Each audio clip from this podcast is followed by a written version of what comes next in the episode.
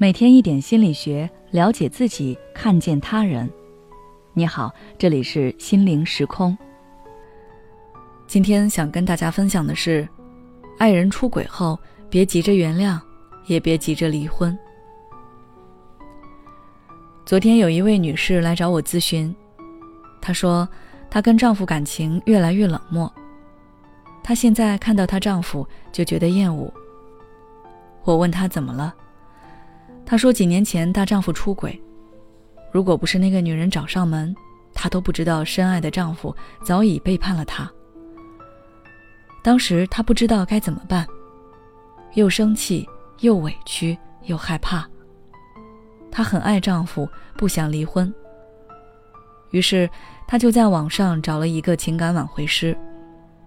在那个人的帮助下，她确实成功让丈夫回归了家庭。”但是她始终想不通丈夫为什么会出轨。可是情感挽回师告诉她，这件事已经过去了，千万不要再提。所以她就只能忍下来。可半年过去了，她越看丈夫越觉得不顺眼。有时候丈夫跟人发信息，她都会疑神疑鬼。有一次，他们因为这件事吵了起来，她质问了丈夫。可丈夫却说：“你不是原谅我了吗？为什么还提？我跟你道歉了，也给你补偿了，你还要我怎么样？”其实他也不知道自己这是怎么回事。说原谅的是他，但是现在放不下的也是他。其实之所以会出现这个情况，原因很简单，那就是这位女士跳过了一个非常重要的过程。当年那件事发生之后，她虽然心里有很多的情绪，但她却没有管他们，而是迅速武装自己去挽回丈夫。她以为情绪会过去，但实际上压抑的情绪永远不会消失。我们在处理这类问题时，其实是有一个先后顺序的，应该是想梳理好自己的情绪，再处理两个人的问题。只简单挽回。那根本没有解决问题。你以为自己原谅了，但你的困惑、你的委屈、你的怨恨，迟早会卷土重来。有些过程是不能跳过的，就像我们治伤一样，你得先清洗伤口，然后用药，最后再包扎。如果顺序反了，或者你直接省却某个过程，那这个伤口可能会溃烂发炎。一直让你疼，所以我们不管遇到什么事，都不要急于求成，尤其是在遇到出轨这类问题上。如果你真的想挽救你们的婚姻，那你最先该做的，永远是疗愈好出轨这件事给你带来的心理伤害。这个伤害是不容忽视的，它就像突然的地震、海啸一样，把你原本稳定的心理世界一下子冲垮了。你会困惑，他看起来不是这样的人。我们最近没吵架呀，他没有特殊的反常举动啊，他怎么就出轨了呢？你会屈辱，他选择那个人是觉得我不好吗？我到底哪里不如那个人？你会怨恨，我为这个家为他做了这么多事，他为什么要这么伤害我？